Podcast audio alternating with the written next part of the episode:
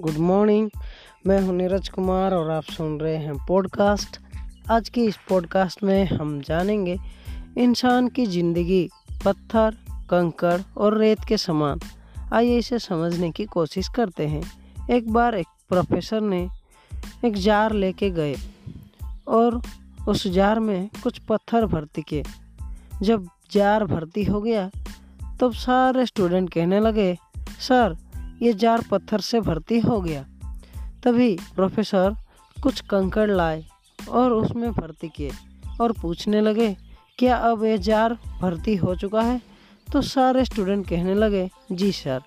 उसके बाद प्रोफेसर ने वो जार को थोड़ा सा हिलाए और हिला के उसमें कुछ रेत डाले और पूछने लगे, क्या अब ये जार भर्ती हो गया? तो सारे स्टूडेंट कहने लगे, जी सर।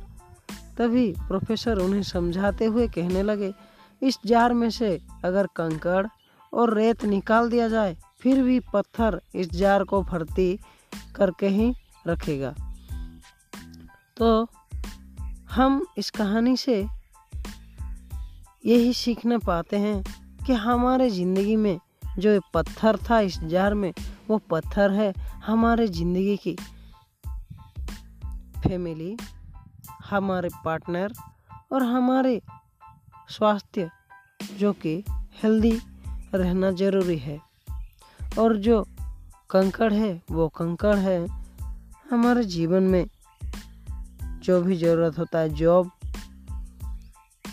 और हमारी छोटी छोटी खुशियाँ, पैसा, घर, ये सब होता है कंकड़ के समान।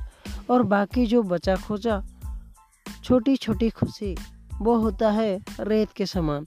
अगर रेत और कंकड़, यानी कि जॉब और जो छोटी छोटी खुशियाँ चली भी जाए, फिर भी हमारे साथ अगर हमारे फैमिली रहेगा, हमारा अच्छा स्वास्थ्य रहेगा तो हम ज़रूर फिर से ये दोनों को हासिल कर सकते हैं। मैं आशा करता हूँ आप सभी को एक पॉडकास्ट अच्छा लगा होगा। पॉडकास्ट अच्छा लगा हो तो ज़रूर एक शेयर कीजिए। और हम मिलेंगे अगली पॉडकास्ट में। तब तक के लिए स्वस्थ रहिए मस्त रहिए।